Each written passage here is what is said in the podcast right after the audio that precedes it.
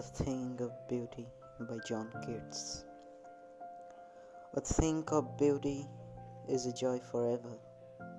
Its loveliness increases, it will never pass into nothingness, but still will keep a bower quite for us and sleep, full of sweet dreams and health and quiet breathing. Therefore, on every morrow are we reading a flowery band to bind us to the earth, spite of despondence of the inhuman dearth, of noble natures of the gloom, all the unhealthy and over-darkened ways made for our searching years.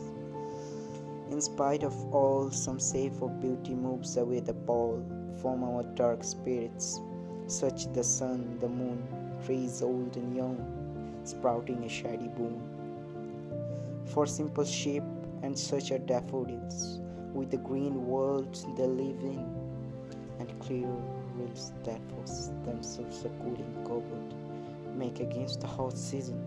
The mid forest break which with the sprinkling of the fair moth grows blooms and such too is the grandeur of the dooms. We have imagined for the mighty dead all lovely takes that we have heard or read, an endless fountain of immortal drink pouring into us from the heaven's brink. Thank you.